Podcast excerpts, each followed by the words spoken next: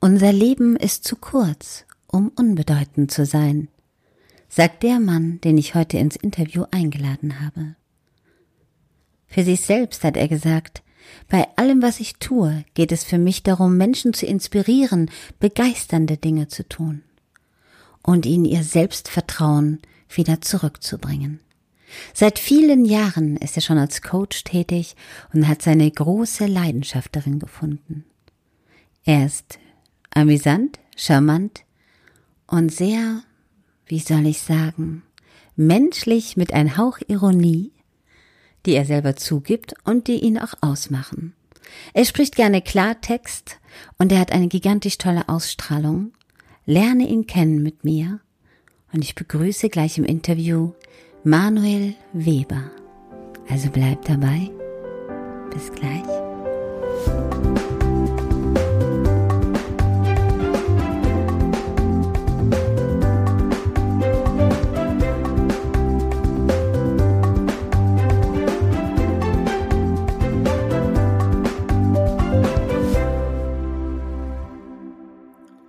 Hallo, hallo, ich begrüße dich im Seelsorge-Podcast und habe heute einen Mann mitgebracht, der einen geheimen Knopf hat, um bei den Menschen etwas auszulösen.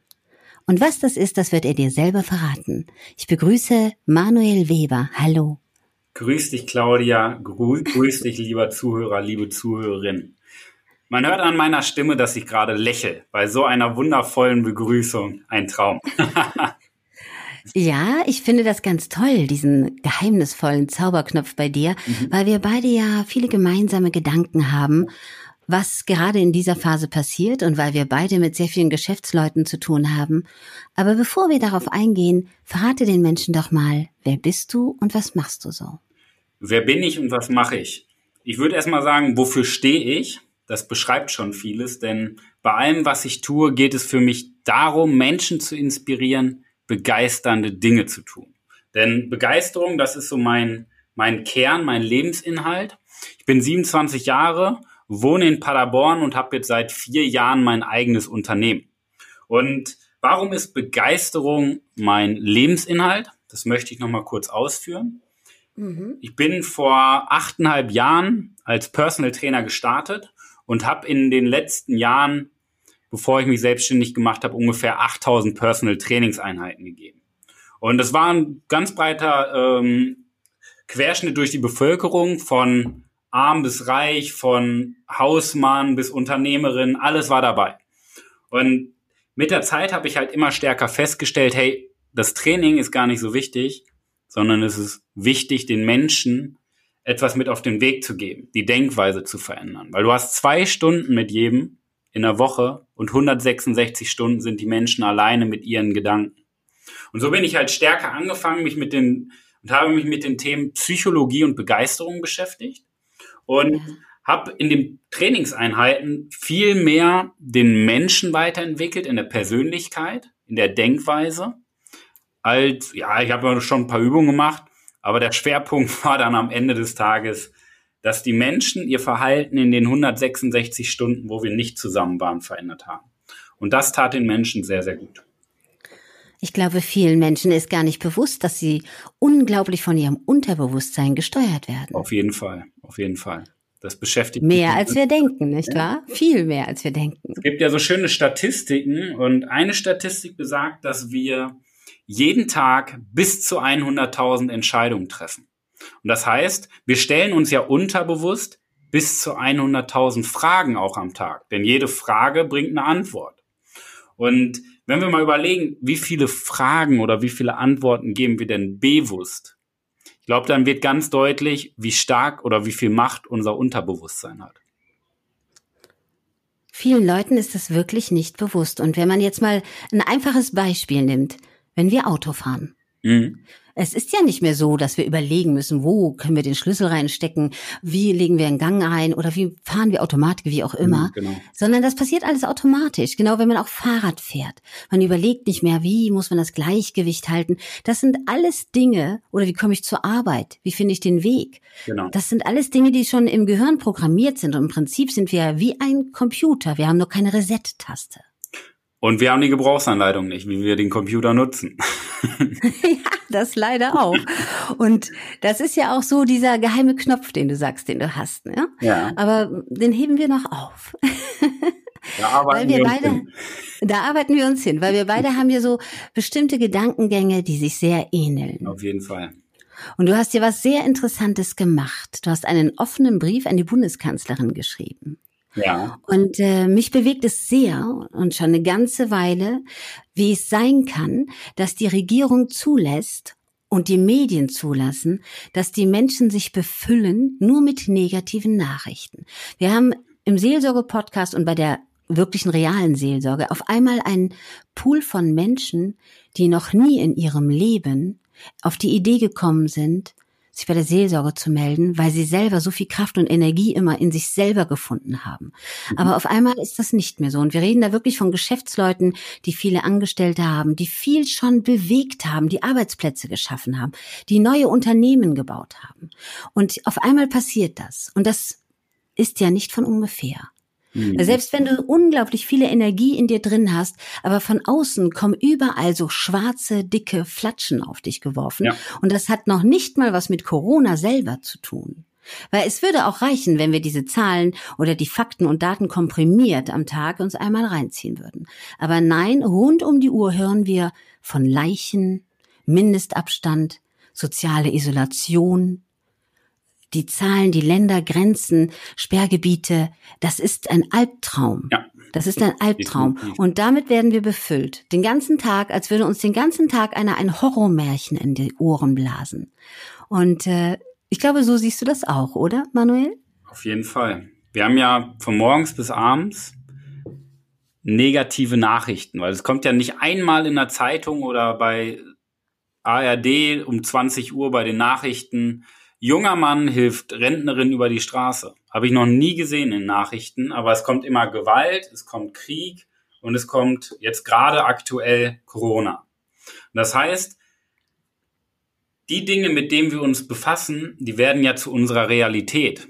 Weil unsere Gedanken werden zu Worte, unsere Worte werden zu Taten und unsere Taten bestimmen unsere Handlung. Und das ist leider so. Wenn, wenn wir von morgens bis abends mit Negativität beschallt werden, verändern sich ja auch, verändert sich die Qualität unserer Gedanken. Und das, was ich verwerflich daran finde, ist, dass die Menschen, die dafür verantwortlich sind, für die Nachrichten, dass die ganz genau darüber Bescheid wissen, wie die Psychologie der Massen funktioniert. Ja. Das finde ich sehr verwerflich. Vor allem ist es ja auch das, womit sie arbeiten. Ja. Wir müssen ja mal ganz ehrlich sagen, es ist egal, ob ein Fernsehprogramm oder Werbung oder Farben, es ist ja alles ausgerichtet daraus, dass man weiß, wie das Gehirn des Menschen funktioniert. Genau. Alles. Ja, das wurde ja wirklich schon lange analysiert. Und trotzdem ist es so, dass die sich nicht verantwortlich dafür fühlen, dass wir auch positive Sachen bekommen. Und äh, du hast einen offenen Brief an die Bundeskanzlerin geschrieben. Bitte ja. erzähl doch mal, wie ist das entstanden und was stand da drin? ich glaube, äh, ich habe den im Oktober geschrieben. Ich, ich, weiß es nicht genau, Oktober 2019, meine ich, war das. Und ich habe in dem Moment einfach gefühlt, hey, es bringt nichts, wenn ich meinen Freunden immer darüber erzähle, das, was die Regierung macht. Mich stört's einfach. Und deswegen habe ich einen Brief verfasst. Warum? Erstmal, warum überhaupt die Menschen mit Negativität beschallt werden, dass ich das verwerflich finde und dass die Regierung ganz genau weiß, was sie tut, ja, aber nicht die Verantwortung dafür übernimmt. Und ich wusste ganz genau, okay, der wird nicht gelesen. Ja, wahrscheinlich ist er noch nicht mal angekommen, aber darum ging es mir gar nicht, sondern es ging mir darum, erstmal mir selber zu beweisen, hey, du hast eine Meinung, du stehst für etwas, dann geh auch raus und sag es. Und auf der anderen Seite habe ich es ja dann auch auf einem Presseportal veröffentlicht, um das auch vielen, vielen Menschen mitzuteilen, was meine Botschaft war. So, so in die. Ähm, und zusammengefasst, mir ging's, also es, es tat einfach weh. Letzte Woche Sonntag war ich auch ähm, mit dem Auto unterwegs mit meiner Freundin und da habe ich mich so drüber aufgeregt, ich habe im Auto rumgeschrien, weil ich mich so darüber aufgeregt habe, dass Menschen negative Gedanken haben. Weil jeder negative Gedanke Also positive Gedanken sind ja unser Geburtsrecht und jeder negative Gedanke ist menschengemacht, weil Zweifel haben keine Begründung in unserem Leben. Das ist alles menschengemacht. Und das hat mich innerlich so aufgewühlt damals, deswegen habe ich den Brief an die Regierung geschickt und letzte Woche Sonntag im Auto, da kam es wieder hoch, dass ich rumgeschrien habe. Und das stört mir so, das tut mir so im Herzen weh, dass Menschen negative Gedanken haben und dazu gemacht werden, wer sie sind. Das tut mir wirklich weh im Herzen. Vor allem muss man ja auch mal überlegen, was Angst, das ist ja Angst, was ausgelöst wird. Genau. Und Angst ist bekanntlich lähmend. Ja. Und das ist ja bewusst so. Und das ist ja das Verwerfliche. Und es stellt sich ja keiner hin, der sagt, hey, das mache ich, das machen wir extra hier. Wir wollen euch Angst machen, weil dadurch können wir euch besser kontrollieren. Die Leute machen nicht den Mund auf und, und, und. Wer weiß, ist ja auch alles so ein bisschen ähm, Schwarzmalerei was damit wirklich bezweckt werden soll. Aber aus meiner Perspektive, die Leute wissen, was Angst bedeutet, was Angst mit Massen macht und es stellt sich keiner hin und übernimmt Verantwortung. Und das ist nämlich der große Unterschied, worüber wir ja auch beide mit den Unternehmen sprechen, über das Thema Führung. Wer ist wirklich eine Führungsperson? Eine Führungsperson übernimmt Macht und schafft Vertrauen. Ja, und übernimmt nicht nur Macht und nutzt die Macht für sich selber, sondern schafft Vertrauen durch seine Handlung. Und das wird komplett missachtet, dieses Vertrauen zu schaffen. Und vor allem, es geht ja jetzt auch nicht darum, wie gefährlich ist Corona oder wie gefährlich ist Corona nicht, sondern es geht wirklich darum, dass die Menschen systematisch im Kopf, ihr Mindset, das wird so kaputt gebröselt. Natürlich muss man sich schützen, natürlich muss man dies und das machen. Das ist jetzt ganz außen vor, wie man mit Corona richtig umgehen sollte oder nicht. Es geht nur darum, dass man bedenken muss, dass auch wenn es diese Krankheit gibt und selbst wenn die Menschen sich anstecken können, darf man nicht vergessen, dass es in derselben Zeit auch sehr viel Positives gibt und dass man in Lösungen denken kann, dass ja. man trotzdem vielleicht erwähnen sollte, dass man eben, was weiß ich, mit anderthalb Meter Abstand sich in den Park setzen kann, sich nett unterhalten kann, aber sowas erzählen die nicht. Die sagen immer nur, Mindestabstand halten, es wird kontrolliert, es wird das gemacht. Warum kann man nicht sagen, boah, wisst ihr alles, was es für Lösungen gibt? Versucht doch mal das oder versucht doch mal das, so positive Gedanken anzuregen. Natürlich sagt man, da müssen die Leute selber drauf kommen.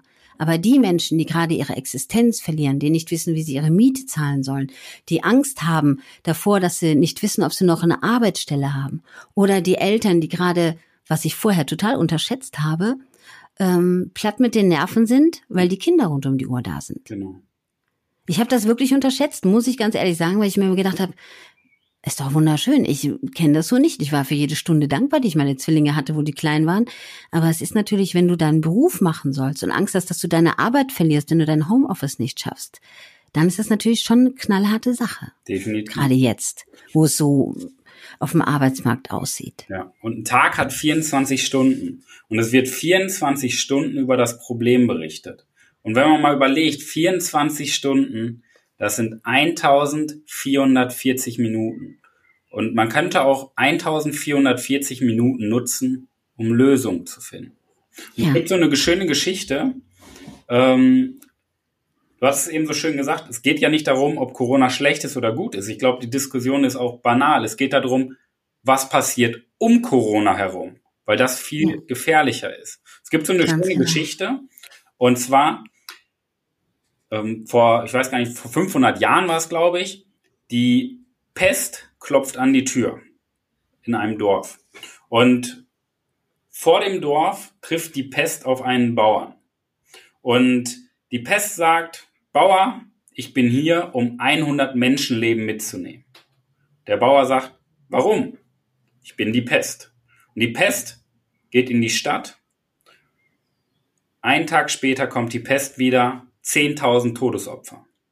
Der Bauer fragt, Pest, du hast doch gesagt, du willst nur 100 Menschenleben mitnehmen. Und die Pest antwortet, ja, ich habe auch nur 100 Menschenleben mitgenommen, den Rest hat die Angst mitgenommen. Und das ist immer so ein schönes Beispiel dafür, dass ein Virus ein Virus ist, aber ich glaube, die Spätfolgen, die daraus passieren, was um das Virus herum gebaut wird, viel, viel gravierender sind.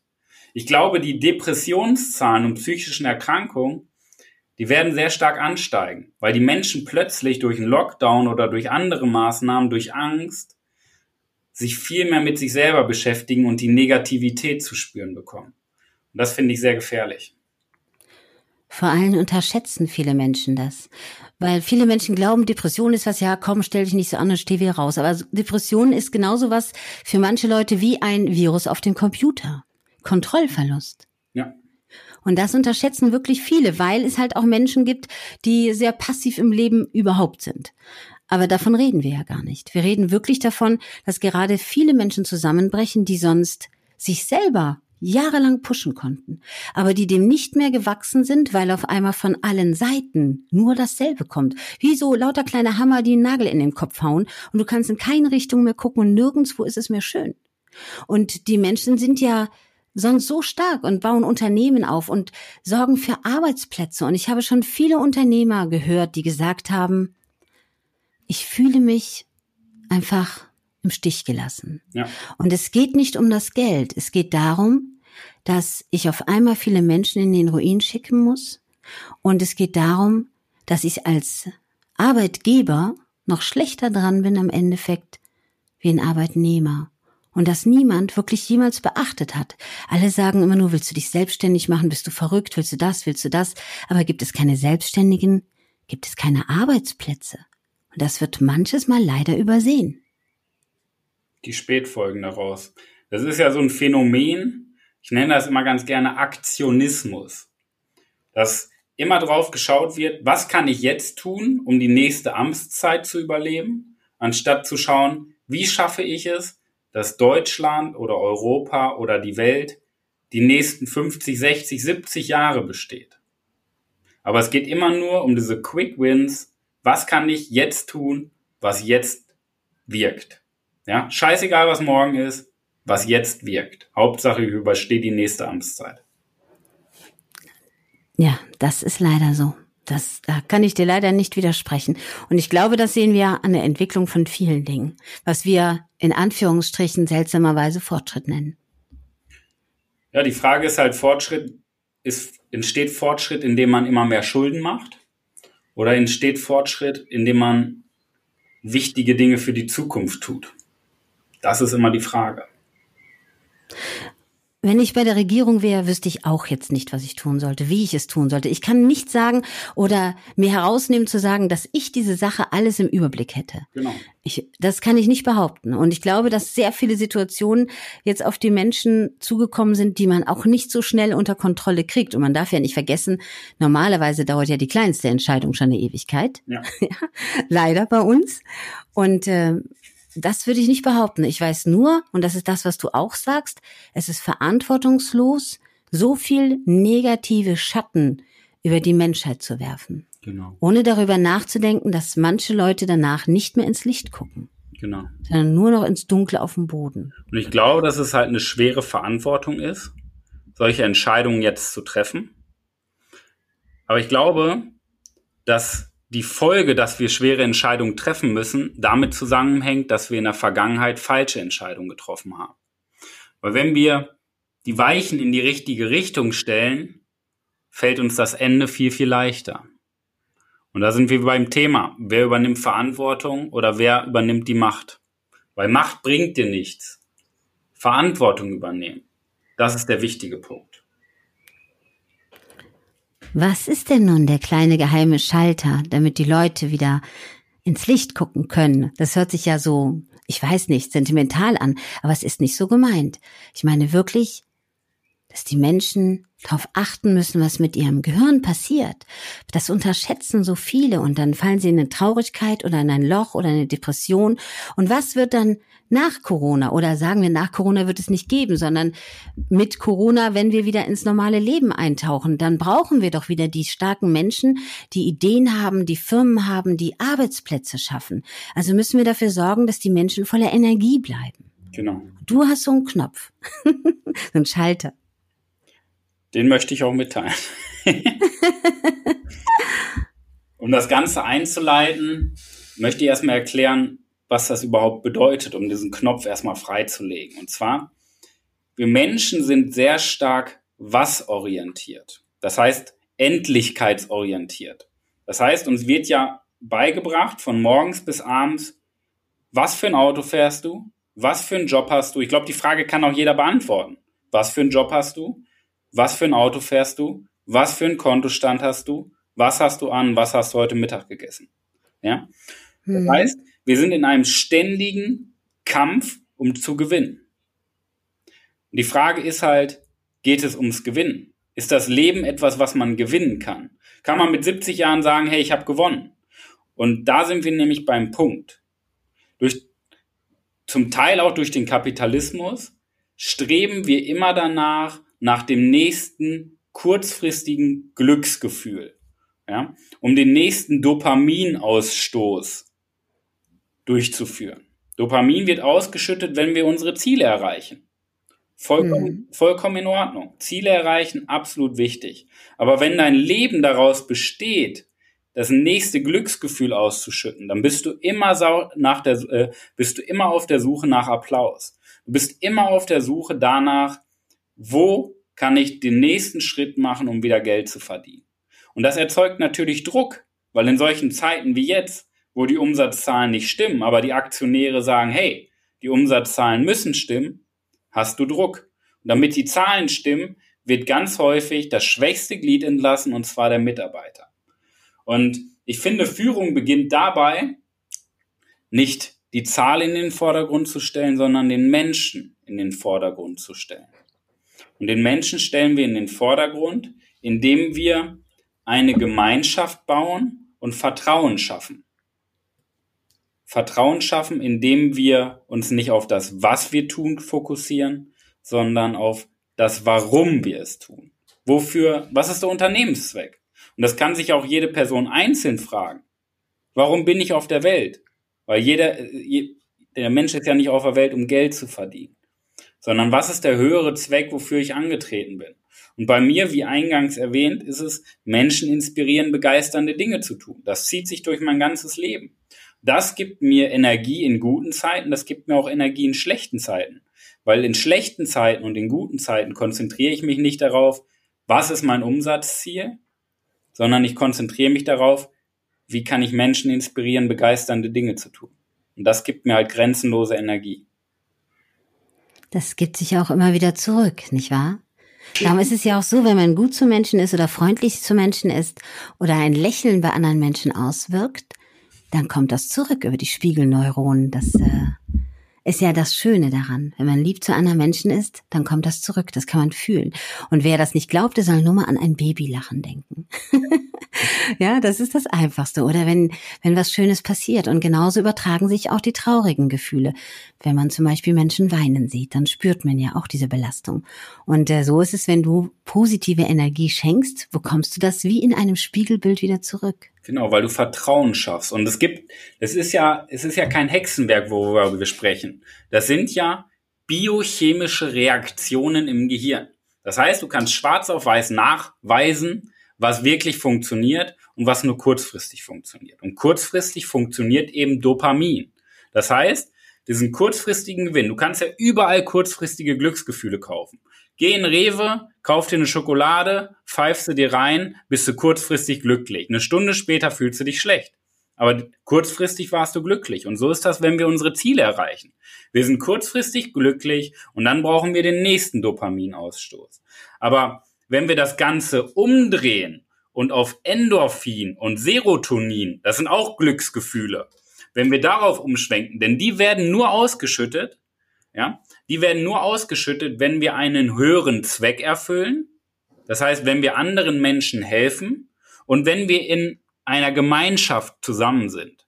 In einer Gemeinschaft, wo wir anderen Menschen vertrauen können. Dann werden diese beiden Glücksgefühle ausgeschüttet. Und die sorgen dafür, weil die ebben nicht so schnell ab wie Dopamin, so ein kurzfristiges Gefühl, sondern die bleiben langfristig. Die bleiben langfristig, die halten uns langfristig glücklich wenn wir in einer Gemeinschaft sind, wo wir jedem vertrauen können. Wenn wir einen Chef haben, dem wir vertrauen können. Und wenn der Chef uns vertraut, dann haben wir eine Gemeinschaft voller Vertrauen. Das heißt, jeder in der Gruppe sorgt dafür, dass eine Gefahr von außen ferngehalten wird. Weil es ist schon ein Unterschied, ob man Unternehmen mit Beispiel mit 100 Leuten hat und nur der Chef dafür arbeitet, dass das Unternehmen überlebt und die anderen 100 Leute nicht, weil die nicht das Vertrauen spüren. Aber es ist ein Unterschied, ob 101 Leute dafür sorgen, dass das Unternehmen überlebt oder ob eine Person. Das ist ein Riesenunterschied.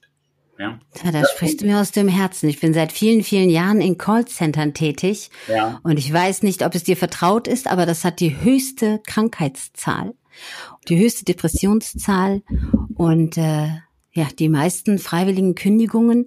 Die Menschen gehen lieber in die Arbeitslosigkeit, als ihren Job zu behalten, weil sie den Druck nicht aushalten können. Und dann weißt du auf jeden Fall, das ist ein Unternehmen oder das sind Unternehmen, wo es nicht um den Menschen geht, sondern um die Zahl geht. Ja. Du weißt ganz genau, dass diese Unternehmen nichts in dieser Welt verändern werden. Die werden keinen höheren Beitrag leisten. Und da sind auch Unternehmen, die in Krisen es schwer haben. Ja, weil sie Menschen verschleißen. Aber sie finden halt immer wieder, und so nenne ich das auch ganz bewusst auch in den Unternehmen, Opfer. Genau. Menschen, die unbedingt eine Arbeitsstelle brauchen und die sich dem aussetzen. Und äh, jeder Mensch hat ja schon mal, glaube ich, einen Unterzwanganruf bekommen. das ist, ich sage immer, die moderne Sklaverei. Und äh, darum weiß ich auch, dass du sagst, die Unternehmenskultur ist so wichtig, dass die Menschen sich in der Firma, in ihrem Leben, weil die Arbeit ist ja unser Leben. Wir gehen nicht arbeiten und gehen dann nach Hause und lassen unser Gehirn auf Arbeit und nehmen ein anderes Stück mit nach Hause. Nein, wir sind ein kompletter Mensch und darum müssen wir uns rund um die Uhr, da wo wir sind, wohlfühlen. Genau. Man muss ja nur in ein Unternehmen reingehen und eine Blutprobe von den Mitarbeitern nehmen und messen, wie ist denn der Stresspegel, gemessen zum Beispiel über Cortisol? Und dann wissen wir ganz genau, wie ist denn die Unternehmenskultur? Weil eine Unternehmenskultur, die darauf ausgelegt ist, Zahlen, Zahlen, Zahlen, wo es nicht um Vertrauen geht, sondern um Zahlen, da ist Stress vorprogrammiert. Und das, wie du so schön, sagst, macht die Menschen halt krank. Weil das Vertrauen gar nicht da ist. Weil wie war es denn, ich komme ja aus Paderborn, wie war es in Paderborn vor 50.000 Jahren? Da haben Menschen in Höhlen gewohnt. Und du warst immer dabei, deinen Beitrag für die Gruppe zu leisten, weil du nur durch die Gruppe überleben konntest. Ohne die Gruppe wurde Stress ausgeschüttet und daran bist du zugrunde gegangen, weil du von der Gruppe getrennt wurdest, weil das Vertrauen nicht da war. Und so ist das heute. Jetzt leben wir nicht mehr in Höhlen, wir haben auch keine Säbelzahntiger mehr, wenn mal vor die Tür gehen, aber wir haben trotzdem noch die gleichen Gene. Und da ist halt das Problem. Wenn wir Menschen nicht das Vertrauen schenken, lösen wir in den Menschen Stress aus, was die Menschen halt nachweislich krank macht. Nochmal, das ist ja kein Hokuspokus, worüber wir sprechen. Das sind biochemische Reaktionen, die 100% nachweisbar sind im Menschen. Vor allem das Interessante daran ist, dass die Menschen eben dieses Gefühl, wir sind ja soziale Menschen, das vergisst man manchmal, ja. weil man eben stattdessen Konsumgüter für Glücksgefühle verwendet. Genau. genau. Lebensmittel genau. oder tote Gegenstände, wie auch immer. Und äh, sehr viele extrem erfolgreiche Menschen dürfte ich in meinem Leben schon kennenlernen, die am Limit schon angekommen waren und die dann festgestellt haben, es ist leer in mir drin. Die hatten das ganze Geld oder haben das Geld für, was weiß ich, keine, ich muss nicht mehr arbeiten, ich habe passives Einkommen, ich bin an der Börse, ich bin da, ich habe mein kleines Schiff, ich habe mein Haus, meine Frau, meine Kinder. Und jetzt bin ich innerlich aber leer, weil ich eben nichts mehr kaufen kann, was mich noch mehr befriedigt, wenn nee. sie das alles schon hatten. Und dann kommen sie wieder zurück und finden ihr Warum. Warum und was macht mich wirklich innerlich glücklich und was brauche ich, um wirklich innerlich mein Glück zu haben, wenn man mir alle Gegenstände wegnimmt. Erfüllung vor Reichtum. Aber viele machen es umgekehrt, weil man es eben nicht gefühlt hat vorher. Weil es dir keiner gesagt hat. Oder man es auch nicht glauben wollte. Auf deiner Internetseite strahlst du sowas von positiv, also bei Instagram so positiv. Und ich habe ja auch letztens mit dir zusammen im Speak Club dich gehört und es war total toll. Und du strahlst wirklich, wenn man auch deine Bilder anschaut, diese positive Energie aus. Und ich weiß, dass viele Menschen im Seelsorge-Podcast jetzt finanziell natürlich nicht so behaftet sind, sage ich mal unbedingt, um sich so ein Coaching-Programm bei dir zu holen. Aber du sagst, du hast auch kleine Impulse und Tipps, die die Menschen kostenfrei sich anhören können. Wo finden die das? Bei Instagram unter Manuel Weber, bei Facebook unter Manuel Weber bei YouTube unter Manuel Weber Begeisterung, die ansteckt und über die Podcast-Portale unter dem Hashtag Think Positive Podcast. Also ich gebe sehr, sehr viel kostenlos raus, weil es mir darum geht, Menschen zu inspirieren, begeisternde Dinge zu tun. Und ich glaube, je mehr wir uns damit beschäftigen, desto erfüllter und glücklicher werden wir, weil die Qualität unserer Be Gedanken bestimmt über die Qualität unseres Lebens. Und wenn wir uns 24 Stunden mit positiven Botschaften befassen, wird unser Leben genau das werden.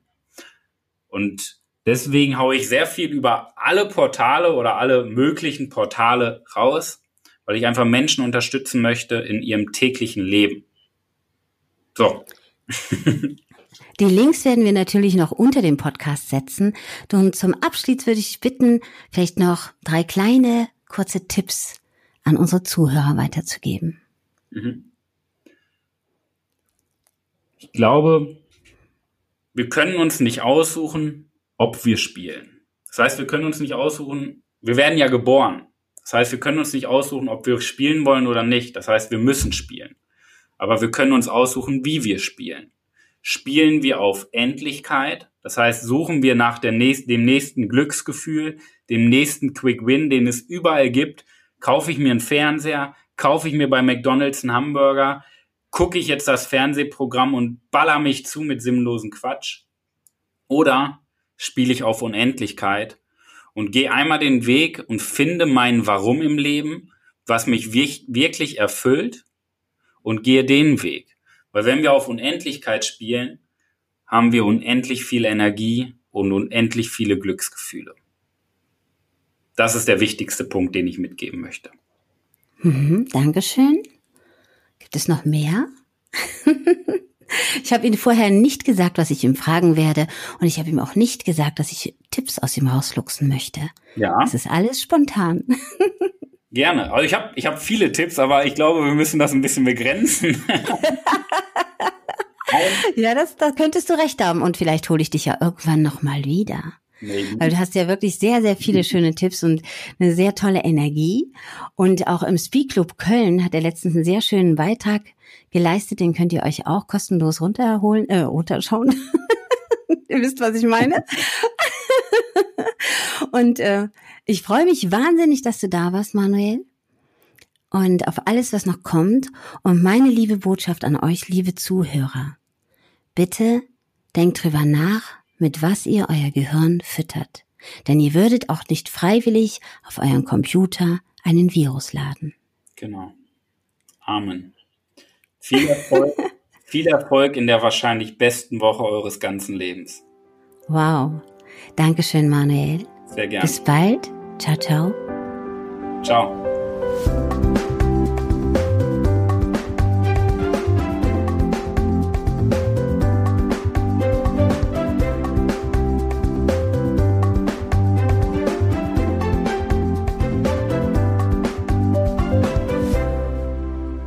Natürlich hast du die Möglichkeit, Manuel Weber wiederzufinden. Wir werden hier unten Links von ihm posten. Er hilft vielen Menschen derzeit aus der Krise, aus der Lebenskrise und aus den Gedanken, dass es nicht weitergeht. Freue dich mit mir auch auf die nächste Podcast-Folge, die wieder ganz anders ist. Also bleibe bei mir hier im Seelsorge-Podcast mit Claudia Kohnen. Schön, dass du